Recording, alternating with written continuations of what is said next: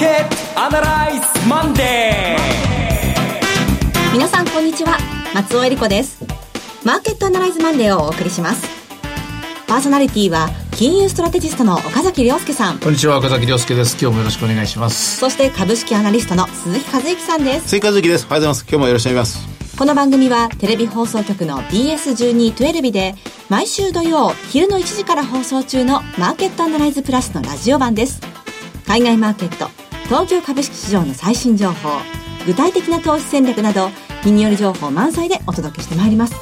さて東京の空ですが朝方から雪がちらちら降ってきましたね。これはこの週末から随分脅かされてるような気がしまして、はい、東京地方は、えー、今日から明日にかけて結構雪が降るとそうです、ね、いうことなんですよね、えー、東京は弱いんですよね、はい、雪にね、えー、何年かに1回降る雪のたびにも電車が動かなくなるとか交通機関がですねもう全然役立たずになっちゃってそのためにも次こそこういうことのないようにと思うんだけど忘れちゃうんですよね。ね。あのちなみにですがこういった天候に株価が左右されるっていうのはまあ一日雪が降りましたっていう時にはどうなんでしょうね。あのその時々で、はい、この長靴のメーカーとか、はい、スコップのメーカーとか、まあ、そういうのがあの瞬間変わりたりするんですが、はい、結局また元に戻ってしまうケース、夏だったら猛暑関連なんていうのがよく言われるんですが結局それも長続きしないんですよね、なるほど、あのポイントはですね1週間続くかどうかです。何事も。1週間。今日もまさに日本ではこの雪がもし1週間降り続いたら経済に影響が及ぼされます。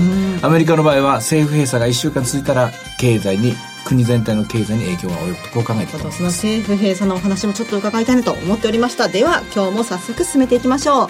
この番組は株三六五の豊か商事の提供でお送りします。今週のストラテジーこのコーナーでは今週の展望についてお話しいただきます。はい、土曜日のお昼ぐらいでしたかね、昼過ぎに突然ニュースが入ってきて、はい、で、まあ政府閉鎖が、本当に閉鎖するのかいって感じだったんですけども、えー、っと、自由の女神かなんかが入れなくなっちゃったっていう話が入ってきて。うん、4年ぶりね。そうなんですよ。はい、えー、で、4年ぶりですね、2013年のあれ10月から、10月だったと思うんですけどね、えー、っと、2週間ちょっと10月から17ぐらいまでですかね、その時は、えー、経済統計に乗るぐらい、やはり、えーいろんなものが止まってしまって、え経済統計に乗るぐらいっていうのは、要するに GDP が若干下方修正されたという、はい、まあ2週間ちょっとですからね、やっぱり、あの、1週間ぐらいのところで、ポツ1、0.1%ぐらいずつ効いてくる感じなんですよね。で、えー、あの時困ったのは、雇用統計のデータが遅れるっていうのになりましてね。ああ、そうでした、えー、当たり前の話なんですけども、政府職員が皆さん、あの、えー、週休でもらってる政府職員さんがお休みになっちゃいますと、自由の女神はまあ、また次回行けばいいかぐらいですね。あとは、あの、ロッキー300の国立公園も入れなくなったとかね。ねまあ、それは可愛らしい話なんですけども、我々のこの経済金融の世界だとですね、統計が出なくなっちゃうんですよね。で、えー、それが2ヶ月か3ヶ月ぐらい続いたりしててですね。で、その影響がおいおお思い出されます。で、ただまあそれは最悪のケースではなくって、はい、最悪のケースっていうのはですね、アメリカの国債が格下げになるケースです。ほう。これは2011年の8月、米国債券ショックっていうのがあって、えー、当時、オバマ大統領、オバマケア法案通る通らない。で、共和党民主党の激しい対立、政府が全く機能しない、議会がまとまらない。ここで、えー、SP というですね、格付け会社でしたね。SP だったと思うんですけども、格付けを一つ下げました。トリプル A だったアメリカの国債、世界で最も信用ある債券が一段階落ちる。この一段階落ちることで、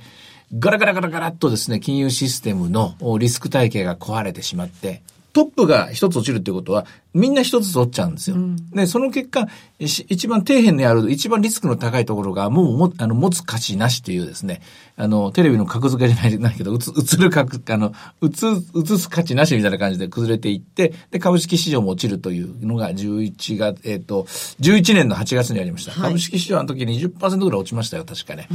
逆に長期金利は下がるんですけどね、リスクオフで。で、これが最悪のケース。で、前回の4年前、4年ちょっと前ですかね、2013年の10月の時は、多分10ベースぐらいの金利上昇、金利低下で終わって、株価の下落は5、6%ぐらいで、はい、で、まあそれこそ2週間待ったところで戻ってきたのでですね、事なきを得たという感じになります。ただ少なからずこの話は、閉鎖の時間が長引けば長引くほど、経済活動にはですね、えー、重しになってかかってきますので、えー、予定ではと言いますか、ついたった今入ってきたニュースでは、あ22日の未明ですか、日本時間の20あ23日の未明なんですかね、22日に、えー、もう一回ですね、再開をするということなので、ここでまあ、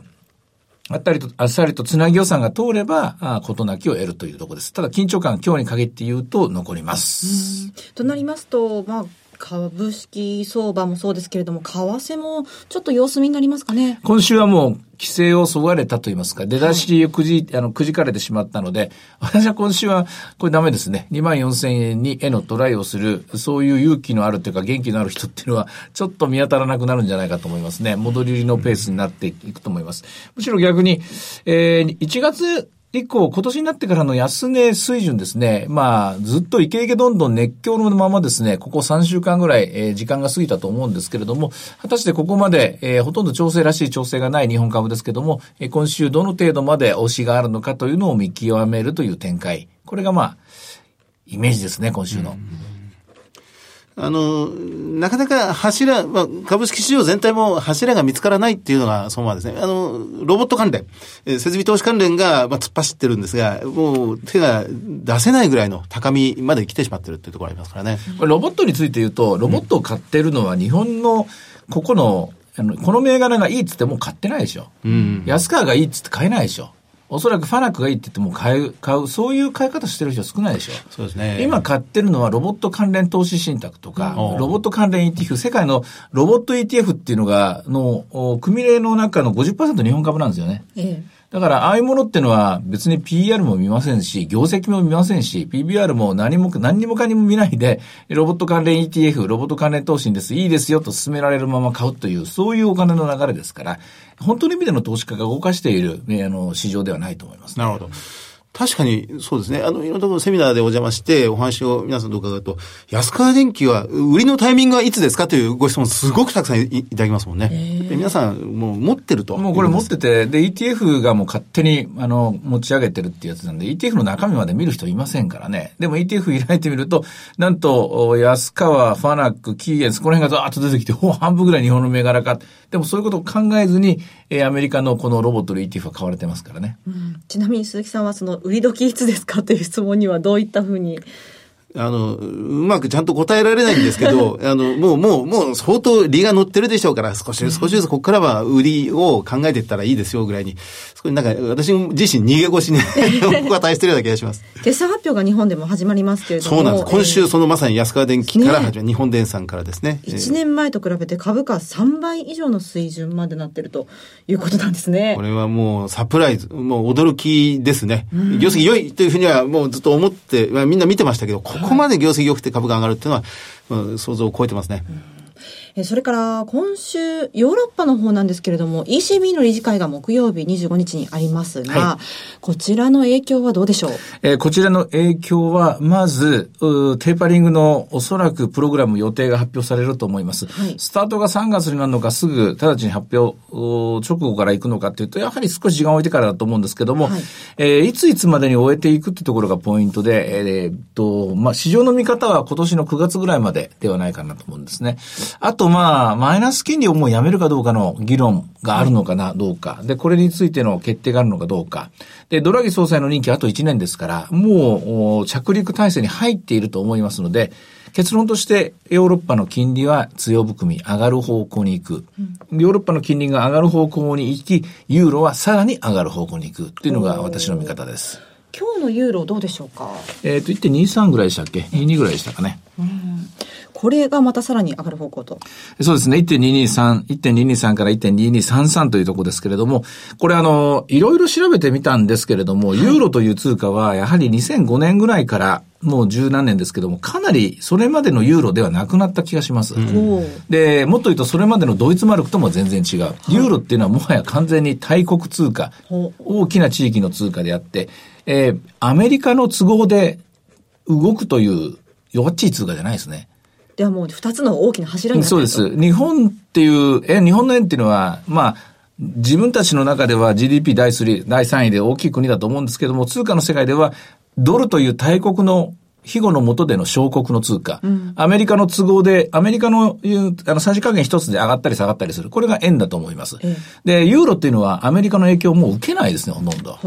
そうじゃなくて、ユーロは自分自身の力で上がっていく、下がっていく。はい、自分自身の力っていうのは何かっていうと、ユーロの吸引力。つまりは、ユーロが一つになっていく、拡張していく、ユーロの参加者が増えていく、ユーロの人口が増えていく、経済が大きくなっていく。これがユーロの上昇下落の原動力だと私は思います。うん、そういう意味では、これが正常化に向かって走り出している。まあ、今年はイタリアの選挙があったりあったりするんですけども、ドイツで連立政権が決まる。こういうみんなユーロのこの通貨、ユーロというですね、統一通貨のもとに集まってくるという力が結局ユーロの強さであって、うん、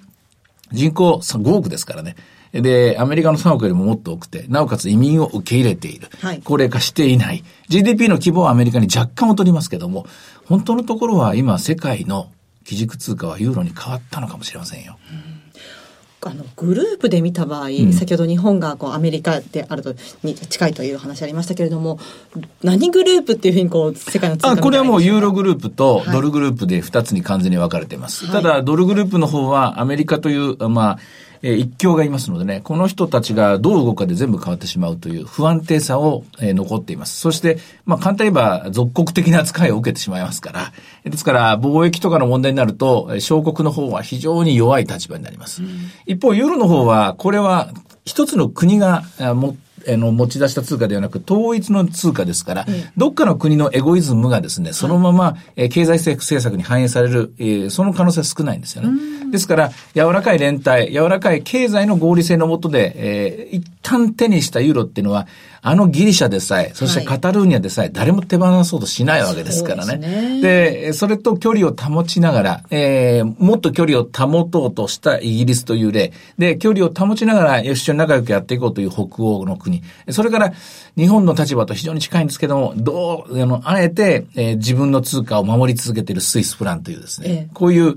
構造の中にありますけども、えー、経済としてしてみればドルよりも安定してると思います。はい、ただ政治的にはドルよりは安定してないっていうですね、うん、入る国と出ていく国っていうリスクがありますからね。えー、この違いありますけども、今や二強体制の中で世界の通貨が動いてると見た方がいいと思いますね。ちなみにオセアニア通貨とか、あの、南アとかいろいろありますけれども、はい、そういったグループはどこと見たらこれとりあえずドルでしょう。ドル。で、で南アフリカの方は最近はユーロの方が強いと思います、ね、ああ、そうですか。はい、いや、なんかこう、世情が見えてきますね。どっちに得するんだ。ここで、えー、ワイルドカードジョーカーを握ってんのが、中国人民元ですね。人民元はどっちにつくのか。はい、先頃決めた方、先頃決めたですね、政策では、これまでドル一辺倒だ、一辺倒だった外貨準備を、はい、今度はユーロを増やすと決めましたね。ユーロを準備、あの、準備銀行、あの、準備通貨としてリザーブに増やすということで、これまたユーロ高の一つの原因になっています。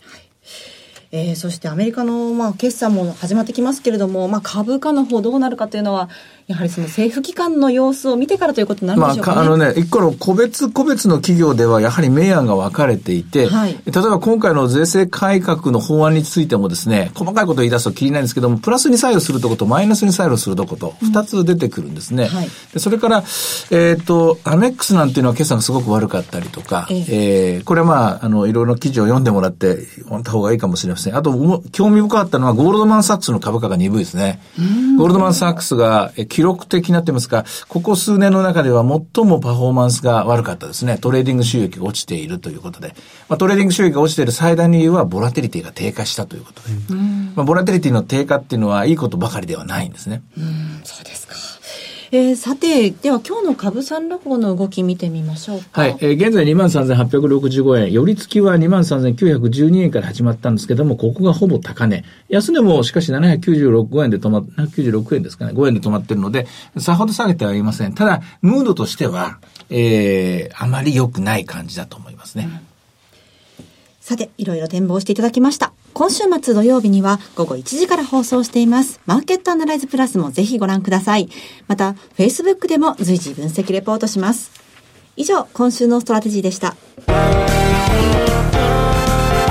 マーケットアナライズマンデーそれではこここで株365の豊か商事からのセミナー情報をお伝えします。ニューヨークダウ上場1周年記念特別セミナー in 京都2月10日土曜日に開催されます。12時半会場、午後1時開演です。第1部は和田仁さんの為替セミナー、そして和田さんと大橋弘子さんによるクリック株365、クリック365についての特別セッションが開催されます。第2部では岡崎さんの株式セミナーがございます。岡崎さん、京都2月10日ですね。えー、動き出してると思います。なぜならば、2月、実はイエレン議長終わって、ジェロン・パウエルさんという新しい議長が、えー、就任します。ここに新たな私は金融政策の不確実性が始まっていると思いますね、この時点では。あの、このあたりのところを掘り下げて、2月10日には最新の情報を皆さんにお伝えしたいと思います。はい。会場は JR 京都駅から徒歩2分、京都タワーホテル2階、TKP ガーデンシティ京都山吹です。ご応募は、豊か商事お客様サポートデスク。フリーコール0120-365-281。0120-365-281です。受付時間は土日祝日を除く9時から午後7時です。株式と為替の両方のお話が聞けるセミナーとなっておりますので、京都はもちろん近畿圏の皆さん、ふるってご応募ください。なお、会場では取扱い商品の勧誘を行う場合があります。続きまして、毎週土曜日午後1時から放映中の BS1212 マーケットアナライズプラスからのセミナー情報です。リアルマーケットアナライズ2018 in 名古屋。2月17日土曜日、会場は名古屋駅が最寄りになります、ミッドランドホールです。BS1212 のマーケットアナライズプラスのホームページから応募フォームにご記入いただくか、お電話でご応募ください。電話番号は0120-935-199 0120-935-199です。締め切りは2月5日月曜日です。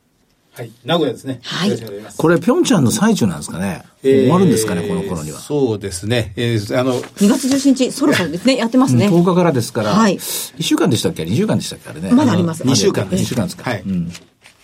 そしてもう一つ、えー、東京での開催もお知らせします。リアルマーケットアナライズエクストラ2018 in 東京。えー、今回はですね、初めてセミナーにいらっしゃる方や、これから投資を始めてみたいと考えている方に向けたセミナーにしたいなと思っております。2月24日土曜日、会場は東京メトロ銀座駅、東銀座駅、都営浅草線東銀座駅が最寄りの銀座フェニックスプラザです。マーケットアナライズプラスのホームページからリアルマーケットアナライズの応募フォームにご記入いただくか、お電話でご応募ください。電話番号は0120-953-255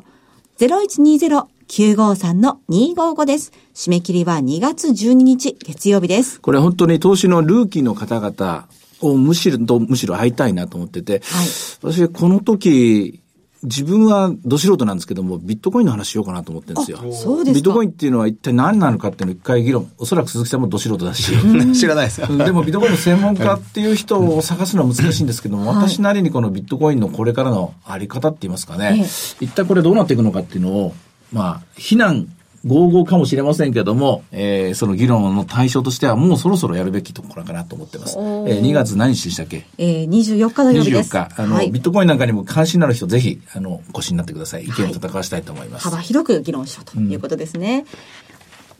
そして、最後はテレビ番組のご紹介です。いつでも全国無料の放送局 BS1212 では月曜日から金曜日の夜6時から中国ドラマ、三国志、超雲伝を放送中です。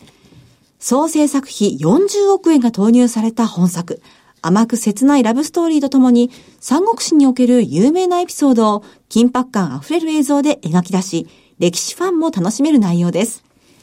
ラブ刺激の要素をプラスし、女性も楽しめる美しき三国志、ぜひご覧ください。チャンネルの見方がわからない方は、視聴者相談センターへお電話ください。オペレーターが視聴方法をわかりやすくお教えします。03-5468-2122 03-5468-2122 BS1212 視聴者相談センターまで。